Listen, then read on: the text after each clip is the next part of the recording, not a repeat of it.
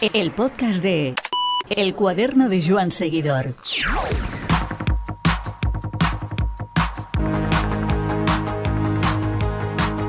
Entre la normativa que la U C I ha aprobado recientemente, han habido puntos menos importantes pero muy mediáticos, y al revés. Que una gran vuelta pueda contar con veintitrés equipos es, por ejemplo, una excelente decisión que abre la puerta, seguramente, a hacer más viable la supervivencia de tres estructuras de ciclismo, con la generación de puestos de trabajo que ello genera. Lo mismo decir de la opción que surge para poner más corredores por equipo en otras carreras. Sin embargo, de las novedades que la U C I presenta, muchos nos quedamos con la prohibición de dos posiciones, la del bicho bola y la de acoplarse al manillar con los brazos sobre la barra, como lo más reseñable que la U C I ha sacado a la luz pública. Y es que, como comentamos con Jorge Quintana, periodista y socio de la empresa de servicios al ciclismo VeloFutur, pero sobre todo muy conocedor de los entresijos del negocio, la U C I se vende muy mal. Y para muestra el ruido que ha tenido una decisión menos buena frente a otras dos que son muy buenas. Por cierto, que como bonus track nos anuncia importantes novedades sobre la WADA y el uso de corticoides en el deporte gracias a la postura que el ciclismo ha adoptado frente a esta sustancia. Hola Jorge, ¿qué tal estás? Hola, encantado. Perfecto, muchas gracias por eh, el rato que nos dedicas. Eh... Recién salía del horno la presentación de la Vuelta Ciclista a España, pese a que este no era el objetivo de nuestra, o el primer objetivo de nuestra comunicación contigo, sí que no nos resistimos a preguntarte qué te parece. Pues si, si tengo que ser muy sincero, como a mí me gusta ser, n- nunca presto atención a las presentaciones de las carreras. Uh-huh. Entre otras cosas porque me gusta ir carrera a carrera, tipo filosofía del cholo, sí. De ir viendo, pues claro, de aquí a la Vuelta a España, y, y más con la pandemia nos ha enseñado a no hacer planes a, a tan largo plazo. De todas maneras, un poquito por, por atención a, a la gente que nos iba a escuchar, ya, ya en esta vez he roto mi, mi filosofía particular y sí que le he dado un vistazo. Muy bien. Y, y bueno, pues cosas curiosas, ¿no? Una vuelta totalmente en España, que ahora ya parece una excepción, con tanta salida al extranjero, pues yo creo que también es un poco consecuencia aún del COVID. Sí, claro.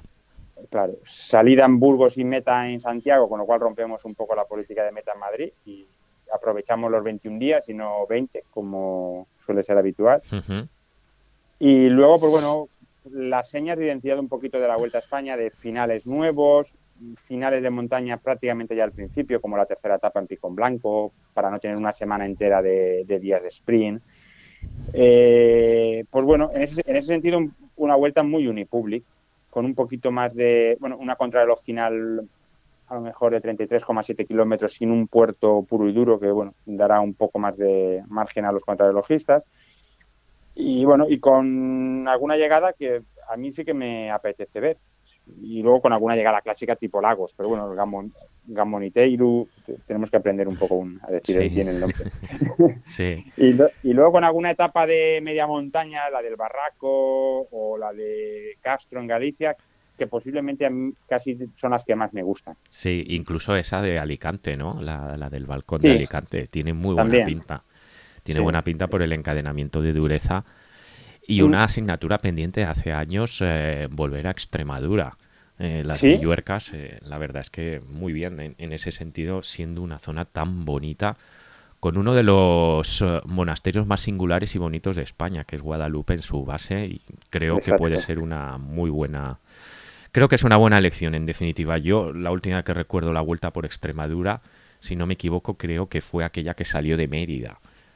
Cuando sí. se hacían las contrarrelojes por, por tríos. Que creo que fue la de Mauri, la, la del noventa y uno, o sea...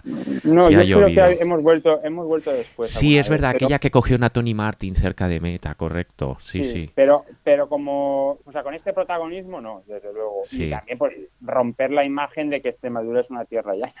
Bueno, eso es, eh, esos son esos estereotipos... Eh, que muchas veces eh, fomentamos en base a nuestra ignorancia de las cosas, ¿no? Y, sí, sí, y, sí. y Extremadura es una tierra preciosa con una cantidad de, de variedad de paisajes eh, increíble. En definitiva, a, a mí también eh, la, la vuelta me, me ha gustado, sobre todo porque existe, la, se recupera en cierto modo eso que ya se había perdido, que es la balanza, ¿no? El, el intentar dar oportunidades a todos, y que la Vuelta en, en algunos años había caído en barrena en ese sentido. A mí sí que esta vuelta un poco más a, a, a la normalidad de, de la carrera como era hace veinte, treinta años también me, me parece interesante. Sí, no hay tantísimos finales en alto como otros años. O sea, mm. Es una cosa que también se agradece. Yo, antes que ocho finales en alto como hemos vivido otras veces, prefiero cuatro finales en alto y alguna etapa tipo la que he comentado antes de, de, del Barraco, mm. que también es una etapa de montaña, incluso si sale bien, acaba siendo la carrera de más espectáculo de todo el año. O incluso Albacete. O Albacete. Exacto, y su famoso páramo donde tantos han dejado la carrera. El, cuidado, porque eso también me da cuenta. Agosto es un mes un poco complicado, pero por el tema del viento suele soplar menos a veces. Mm. Pero cuidado, porque hay más de un día que puede haber viento. El día, luego el día de Cullera puede haber viento, porque hacemos los últimos kilómetros también en esa zona. El día de la Manga del Mar Menor hay que mirarlo. Eh, cuidado con el viento, porque también puede ser una circunstancia, y bueno, mm. al final una vuelta más eso, más equilibrada, y bueno, y que nos dé un poquito de juego a todos los corredores y nos entretenga sin tener que esperar siempre a la última subida dura de cinco kilómetros al quince por ciento. Exacto, que le dejamos un exacto. poquito más de variedad. Sí, porque al final no distingues, no distingues y, y no sabe, incluso el corredor ya no sabe en qué etapa es bueno atacar, sabiendo que al día siguiente va a tener lo mismo, y al otro y al otro. En definitiva, una vuelta que, sobre todo, crucemos los dedos, Jorge, podamos disfrutar con, con al menos seminormalidad. Yo creo que ahora ya firmaríamos eso y, y, esta, y nos daríamos con un canto en los dientes. No obstante, sí que te habíamos contactado en relación a, a las famosas uh, novedades que ha presentado la U C I. Eh, a nivel a nivel bueno, pues en, en diferentes ámbitos, tanto en lo que hace referencia a, a la ampliación de, de un equipo por, por Gran Vuelta, y también otras vueltas más pequeñas que podrán tener más participantes, a, a, a lo, como tú me dijiste, ¿no? Es lo más uh, estructural, que es esto, y después lo más anecdótico, que es la, las famosas eh, las famosas dispensaciones sobre el tema de las uh, de cómo ponerse encima de la bicicleta para ser o no peligroso, ¿no? Si te parece, vamos un poco por, por partes.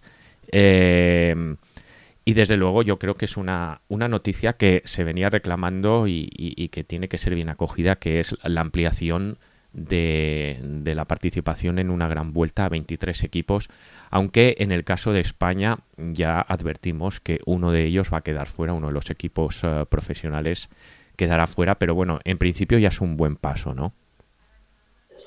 Pues sí, totalmente. A ver, yo...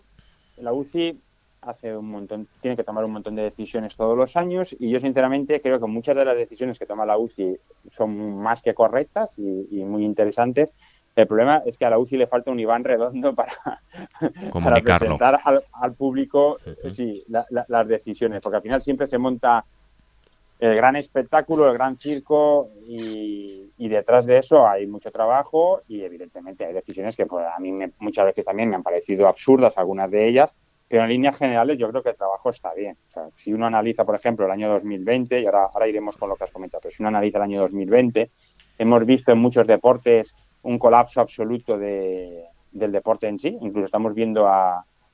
a federaciones de baloncesto y de balonmano pidiendo al Consejo Superior de Deportes una subvención extraordinaria y préstamos para todos los clubes, porque son incapaces de, de sostener esta situación un, un segundo más. Claro. Están pidiendo dinero público para sobrevivir, y frente a eso hemos visto que el ciclismo ha sabido gestionarse mucho mejor, una vez más, y hemos visto, por ejemplo, cómo la U C I hizo un grupo de trabajo con equipos, corredores y demás, y al final propició bajadas de sueldos en los deportistas eh, de mutuo acuerdo entre patronal y, y empleado, por así decirlo, que al final han, han terminado en que en el año más difícil de la historia de nuestro deporte eh, haya desaparecido un único proyecto, que fue el de C C C, y el resto de proyectos se, se han mantenido pues de vez en cuando pues con algún recorte salarial como, como, mal, como mal menor, pero al final las estructuras de un deporte que siempre decimos que las estructuras son endebles, que están cogidos con alfileres, pues se ha hecho un buen trabajo de despachos y se han podido salvar prácticamente todos los equipos. Sí. Y ahora de cara a dos mil veintiuno, pues se ha dado un pasito más con una serie de medidas que yo creo que van en el buen camino. por ejemplo, para mí la más importante es dar un equipo, una, una invitación más a los organizadores en Giro, en Tour y en Vuelta. En ese caso, yo tengo una teoría que no puedo demostrar, uh-huh. y es que hasta ahora la negativa a este cambio siempre venía propiciada por el Tour de Francia. Nunca el Tour ha sido muy partidario de irse a los veintitrés. Te estoy hablando hasta de los tiempos de Víctor Cordero. Uh-huh. Siempre hemos hablado esto, o sea, estamos hablando de hace siete u ocho años. El Tour nunca era partidario y Víctor Cordero, por ejemplo, sí que le hacía gracia ese, ese posible salto, ¿eh? A tener un equipo más. Pero siempre había un problema de, de logística, de hoteles, siempre se argumentaba por esa línea. No sé, yo tengo mi sensación de que el Tour de Francia este año se ha quedado con un equipo francés menos en de margen, al, al ser el mejor profesional, un, el equipo de Mathieu van der Poel y no... Eh, Total Direct Energy como el año pasado, con lo cual eh, ellos solo tenían dos invitaciones y en el fondo pues, pues eso les obligaba a dejar fuera a, a uno de los equipos franceses que estaba yendo. Entonces por ahí ha habido la primera grieta. El Tour de Francia sí que parece que ya veía con buenos ojos este año tener veintitrés plazas y evidentemente el Giro Italia estaba absolutamente encantado con esa posibilidad y es un, la gran organización que siempre presiona en ese sentido, y la Vuelta a España al depender del Tour y bueno, y también a la Vuelta a España le venía bien. Le va muy bien a la Vuelta a España. No obstante, eh, Jorge, eh, ¿en qué compromete la viabilidad de un equipo, por ejemplo, como Kern Pharma, Euskaltel, eh, Burgos o Caja Rural, el estar o no en la Vuelta a España? Supongo que además son casos diferentes. Sí, muy diferentes. A ver, en el caso de la Vuelta a España no me atrevo a concretar en una cifra, pero en el caso del Tour de Francia, eso lo he hablado muchas veces con managers de equipos World Tour, es el setenta por ciento de la publicidad lo que sacan en el Tour de Francia. Claro. Entonces, sin el Tour, un equipo no tiene sentido con ese nivel de inversión. Entonces, en el caso de la Vuelta a España, pues podríamos decir que, que viene a ser lo mismo. Pues al final, pero en, en otra escala. En otra escala, evidentemente, pero al final es un setenta a ochenta por ciento de la publicidad de la, del año, ¿no? En este caso, pues es evidente que los equipos en sus contratos, como decía Gianni Savio el otro día, ya están incluyendo, más en el caso de España, eh, hasta aquí, me pagas hasta aquí si hacemos una temporada normal y me das este extra si vamos a la Vuelta a España. Eso es una cláusula muy habitual en muchos contratos. El propio Gianni Savio lo ha reconocido hoy, que él tiene un contrato doble, por así decirlo, con una cantidad fija y un bonus si vamos a Giro, ¿no? En el sentido de que al final correr la Vuelta a España es la vida entera, ¿no? Para, para estos proyectos. Pero ya todos saben que siendo cuatro es más que probable, en este caso es obligatorio, que al menos uno se vaya a quedar fuera. Entonces ellos ya cuando están negociando con sus patrocinadores ya no pueden dar ninguna garantía de que van a correr la Vuelta. Pero evidentemente es muy, muy, muy importante. En definitiva, que no se puede prometer algo que, que no es seguro, y sobre todo cuando estamos en un juego de sillas, ¿no? Que en, hay tres sillas para cuatro equipos y por desgracia uno va a quedar fuera. Sí, como mínimo uno. Eh, no hay que descartar al final que t- incluso se puede invitar en un momento dado a la Arkea con Nairo, por decir algo, y entonces serían dos, pero bueno. Eh, yo siempre digo... A mí también en las redes sociales, como suele ser el tribunal popular del siglo veintiuno, haga lo que haga Unipubli se va a criticar, ¿no? Eh, pero al final hay un, un, un criterio muy básico que yo creo que Gianni Savio... Yo entiendo el enfado de Gianni Savio, pero que al final es un criterio lógico. Es que las invitaciones son invitaciones por parte de un organizador. Entonces no tiene ni por qué justificar nada. Porque el que no quiera... depender de una invitación, lo que tiene que conseguir es ser el mejor equipo profesional del mundo o un equipo Pro Tour. Claro. A partir de ahí, Javier Guillén, pues que invite a quien le dé la gana, porque ninguno, y evidentemente los que están en Twitter no, y desde luego yo tampoco, ninguno luego va a ir a darle el dinero para que monte la carrera. Entonces, a partir de ahí, él que tome los criterios económicos, deportivos, personales, de marketing, que crea conveniente. Es que al final... Eh, Cada uno invita en su casa a quien... No, no, está claro, quiere. es un es un huerto privado y al final eh, dejas entrar a quien tú consideras que te va a dar mejor resultado a la carrera. Eh... Porque, porque ya tiene diecinueve plazas obligatorias, sí. Más una de Van der Poel, veinte, con lo cual estamos diciendo que un señor que tiene veinte plazas obligatorias no le concedemos la libertad absoluta para las tres finales. También queremos nosotros decidir a quién tiene que invitar. La cosa es que comentemos que nos hubiera gustado más este o el otro. Sí, es está claro. Está claro, al final la, la cuenta de explotación no va a repercutir sobre nosotros y sí sobre los que gestionan el evento en sí. Eh, esta ampliación de un equipo es por un año en principio, ¿verdad? Sí, es por un año, pero bueno, el impuesto de patrimonio en España se hizo por un año y llevamos como treinta años con él, ¿no? Sí. Entonces yo confío en que esta ampliación sea por un, sea por un año y consigamos tener la treinta, porque aparte es que es una cuestión muy de lógica. En su sí. día se tomó la decisión de recortar de nueve corredores a ocho por equipo. Entonces conseguimos que un pelotón que se iba casi a doscientos, bajarlo a ciento setenta y seis. Bueno, el siguiente paso todos consideramos eso, ¿no? Eh, decíamos, jo, si se quita un ciclista por equipo, son claro. eh, veintidós ciclistas menos. veintidós ciclistas menos. veintidós ciclistas menos que al equivalente son prácticamente tres equipos. Si nos ponemos, sí. bueno, tres equipos menos uno, pero que al final es una cuestión de, de hacer números y, y de si a ti te parecía... Eh, si te parecía renta, o sea, viable un pelotón de veintidós equipos por nueve... pues al final, ¿qué más te da de veinticinco por, por ocho, ¿no? Al final, la cantidad de ciclistas sí. es, es la que es. Y además de que se ha demostrado el, de que el, el peligro sigue existiendo en el pelotón. Bueno, pero es que el peligro forma parte de la esencia del Por peligro. Eso. O sea, no, no hay más. Lo para que vivimos un mundo muy, muy blandito en el que la sociedad y nosotros mismos como espectadores no queremos caídas, no, o sea, queremos que todo sea perfecto y no queremos caídas y, y, y no estamos dispuestos a asumir que una parte del ciclismo eh, es caerse. Bueno, en el ciclocross a lo mejor sí, ¿no? Porque eh, psicológicamente forma parte, parte más todavía de la esencia del deporte, sí. ¿no? Y, y podemos asumir más que un corredor se cae y nadie le espera. En el ciclismo de carretera, pues nos cuesta más ver una caída, pero al final, por desgracia, las caídas forman parte de la esencia del ciclismo. Es verdad que recortando veintidós corredores, yo también entiendo que no se metan tres equipos más, porque al final... Es lo eh, comido por lo servido, claro. Sí, y porque, y porque sí que es verdad que un pelotón de veinticinco hay más tensión que en un pelotón de veintidós, aunque sea el mismo número de ciclistas. Hmm. Porque al final tienes tres filas más, por así decir, de gente metiendo manillar hmm. para llevar a un líder o a un corredor en concreto a la cabeza. Sí, pero un equipo pero, dos bueno, más entra un dentro. Un equipo dos más no, no genera ningún problema y, y en el fondo estamos dándole continuidad y supervivencia a una estructura más que por tres países son tres estructuras y al final eso significa que por X personas más. Claro, claro. No, no, en definitiva es mirar por la economía circular del, del propio deporte, sí, sí. que al final necesita de gente que, que, que apueste, que ponga su dinero y que y que y, patro, y, y practique el mecenazgo, en definitiva.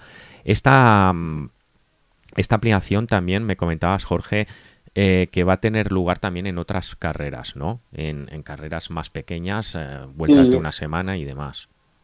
A ver, es que eh, nos estamos encontrando con un mundo cambiante, con cada vez dif- más dificultades para los desplazamientos. Y luego hay países, por ejemplo, España es un claro ejemplo, que estamos en una esquina de Europa y a la hora de conseguir participación en determinadas carreras es muy complicado. Es muy difícil convencer a un equipo de Alemania que venga a correr una carrera de un día en España. Es muy difícil. Ahora, si tú organizas una carrera en Holanda, pues tienes a los holandeses, a los franceses del norte, a los belgas y a los alemanes, todos a trescientos kilómetros de tu carrera o cuatrocientos kilómetros que van por la mañana, corren y vuelven a su casa a dormir. Es muy sí. fácil organizar una carrera allí. Entonces nos hemos encontrado carreras como ha, ha, ha pasado recientemente Ordizia, con muy poquitos equipos y muy poquitos ciclistas. Y era una reivindicación que muchas veces se decía, que a ver, ¿por qué me estás obligando a que la Clásica de Ordizia salga con equipos de siete ciclistas? Cuando, por ejemplo, el Burgos, el Caja Rural, están a, al lado mismo de la carrera y les encantaría salir con nueve o con diez y dar más calendario a los chavales jóvenes. Sí.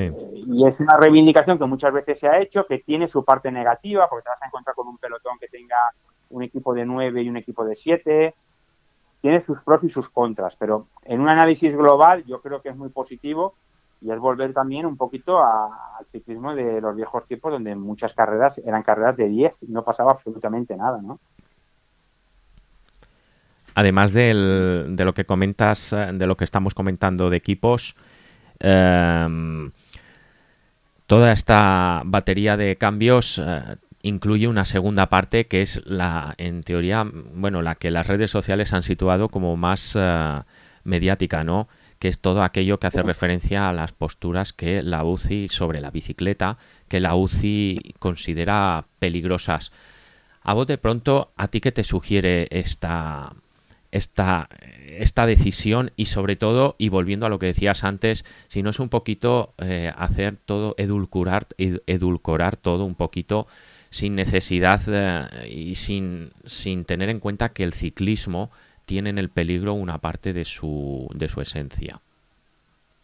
Bueno, a mí a bote pronto no, a mí no me gustan las decisiones de la U C I, porque al final eh, la U C I está eh, entrando en un, en un terreno muy pantanoso, que es el de decir cómo un ciclista tiene que gestionar su bicicleta, ¿no?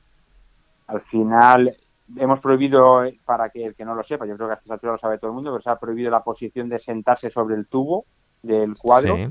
Y se ha prohibido la, la posición de colocar los brazos sobre el manillar como si hubiera un ficticio manillar de triatlón, hmm. del antiguo manillar de triatlón o de contrarreloj más moderno, y para adoptar una posición más aerodinámica. Esas, en resumidas cuentas, las dos cosas más importantes que se han prohibido. Pues, pues sinceramente no me gusta, porque al final entramos en, en, en decirle a un deportista profesional desde un despacho en Suiza cómo tiene que gestionar su bicicleta de forma segura. Y sobre todo es que encima se prohíbe en cualquier circunstancia, no solo, incluso cuando un corredor va solo.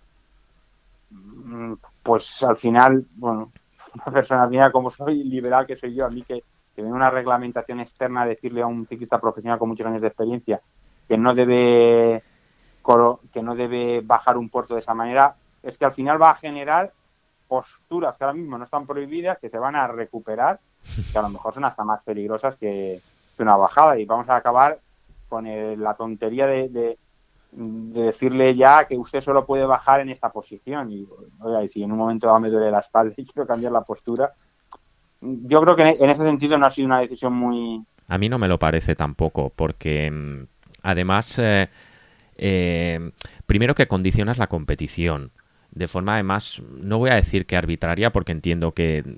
No, no quiero entender que hay mala intención en este, en este tipo de, de medidas, pero sí que al, pues condicionas a, a aquellos que pueden sacar eh, su ventaja de cualquier descenso trazado de una manera o de otra, pues les estás condicionando, igual que un tío como Tim Wellens, que se acopla de esa manera en la bicicleta y que el otro día en Bessex hizo los últimos kilómetros en una postura que a partir de abril va a estar mmm, prohibida, pues también obviamente le condicionas. Ya no es solo eso, es que es, es por comparativa, y sabes que a la gente del ciclismo nos gusta mucho compararnos con otros deportes. En cualquier otro deporte esto sería impensable, ¿no? Es decir, en Fórmula uno tomar curvas de una manera o de otra, tú nunca se lo dirías a un piloto, o en el fútbol hacer una entrada o de una manera o de otra, tampoco lo dirías. Y aquí se está directamente influyendo en algo sobre lo que yo creo que el ciclista como tal ya es competente. Totalmente de acuerdo, pero vuelvo al principio un poquito. Quiero decir, eh, es evidente que para muchísimos no ha sido una decisión correcta, pero esto no va a cambiar el mundo del ciclismo. Hace cinco años, cuando Froome puso de moda la posición, nadie había bajado así, o no, o no era habitual, o no se veía nunca, y no pasaba nada. Que existía ciclismo, y este año se ha prohibido esta postura y seguirá existiendo ciclismo. O sea, sí que influye mucho más el que haya tres equipos más, por lo que decíamos antes, que son sesenta puestos de trabajo que se van a salvar, sí, que una limitación concreta. Y luego tenemos otra segunda parte, que al final la U C I tiene un montón... Hay un problema, y yo creo que es evidente, cada vez más evidente, es hay un problema que muchos ciclistas no se sienten representados por sus órganos de representación. Ni por los representantes que van a la U C I, ni por los indi- diferentes sindicatos. Pero claro, la solución no está en Twitter. Hmm. La solución de esos ciclistas no está en protestar desde su casa. La solución está en que asuman un liderazgo mucho más activo y que hagan sus reivindicaciones en los foros correspondientes. Exacto.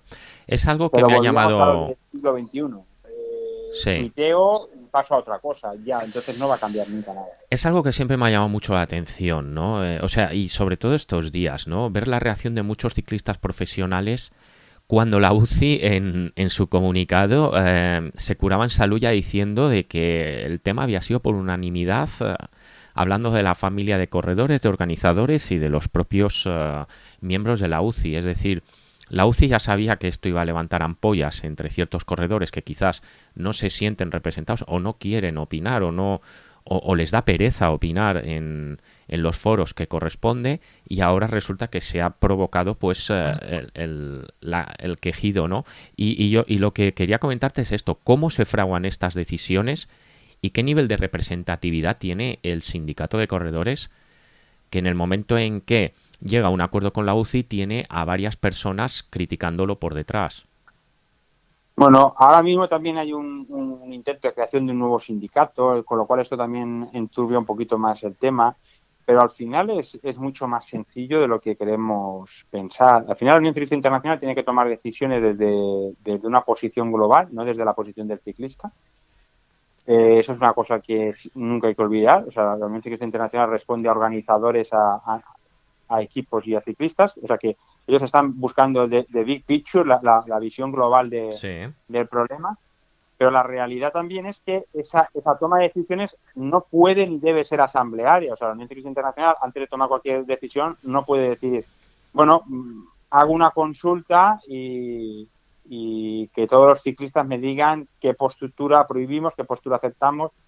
No, al final hay unos representantes elegidos en En las reuniones, creo que estaban, ahora no recuerdo exactamente, estaba Matteo Trentin, Welles, creo. Matteo Trentin, correcto, sí. Matteo Trentin, y, y había un corredor de Loto, ¿no? También. Eh, entonces, Adam bueno, Hansen. Había dos...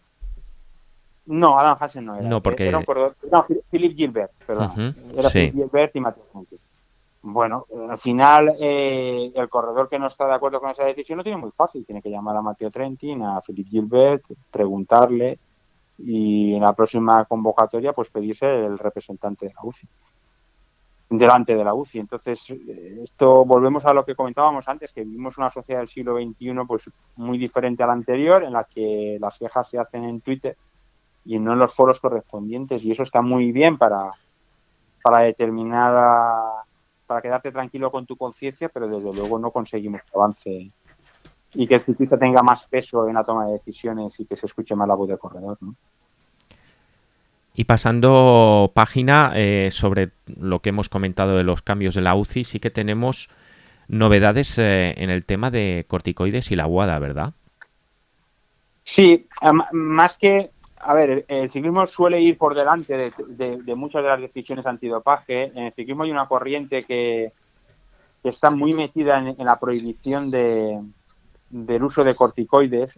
Eh, ahora mismo los corticoides en carrera y fuera de carrera están prohibidos para la gente del Movimiento por un Ciclismo Creíble, que ya es, ya es un movimiento mayoritario dentro del ciclismo, y parece que la WADA ya va a, a tomar esa, esa línea para el año que viene para todos los deportes, con lo cual el eh, ciclismo, que ha sido pionero en, la, en esa autorregulación, pues puede ver cómo desde fuera se sigue ese ejemplo y también permite que no, esa obligación no sea solo para los equipos que lo han aceptado voluntariamente, sino que se convierta en obligatoria.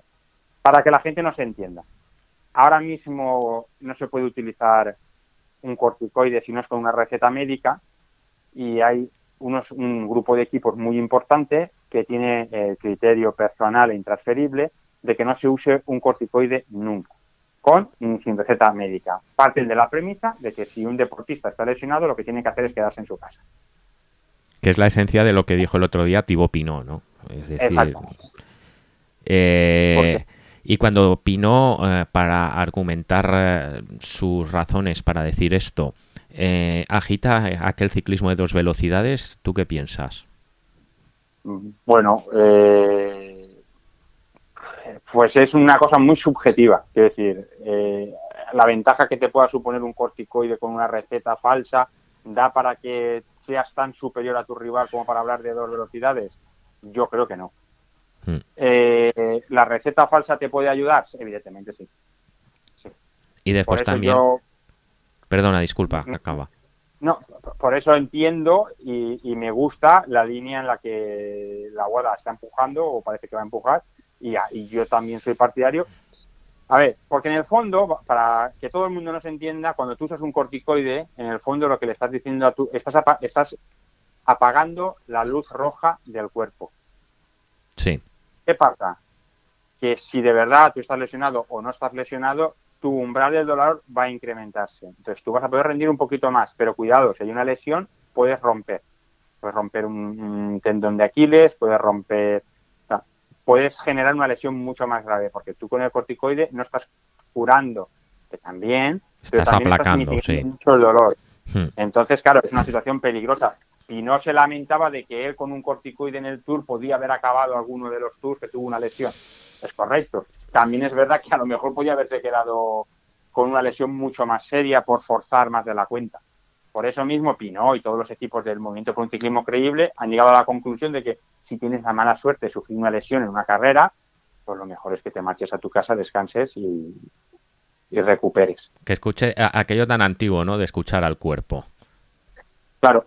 Pero es que los corticoides lo que hacen es que duermen las, las alertas y la, sí, bueno, las luces eh, rojas desaparecen. Las, las míticas infiltraciones, ¿no?, que de las cuales oímos hablar tanto, ya no igual como hace unos años, pero que sí que, que hemos oído hablar tanto y que en definitiva bueno, lo único que hacen es complicar a veces la lesión.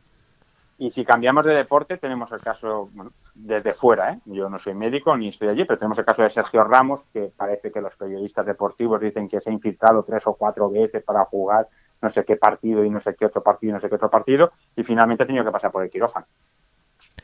Con muy muy cual, gráfico pues, todo, ¿no? Pues claro, eh, pues no ha sido una solución el corticoide. Ha sido como, como hacemos mucho en la vida, ¿no? Dar una patada adelante al problema. Sí, sí. La urgencia ha impedido lo importante, que es curar al curar al deportista. Sí, sí. Pero bueno, esto ya volvemos y entraríamos en, en, en mil disquisiciones y, y en el eterno debate de que el, el deporte de competición es algo muy alejado a la salud. Pero bueno, ese no es el tema que nos ocupa, ni mucho menos. El, el mundo está así, el ciclismo no... va a lomos de, de cómo de cómo avanza la sociedad. Al final, yo siempre he dicho que el deporte, y en este caso el ciclismo, que es el que nos ocupa, es el espejo de la sociedad, sobre todo en los años que más vilipendiado ha estado. Y ahora que el, la percepción desde fuera no es tan nociva como la que teníamos hace igual quince años, pues en definitiva los mismos debates se siguen generando dentro y, y se siguen agitando esos viejos fantasmas, como ha hecho Thibaut Pinot. Eh, Jorge, muchas gracias por el rato que nos has dedicado y ha sido un gran placer. A vosotros, encantado.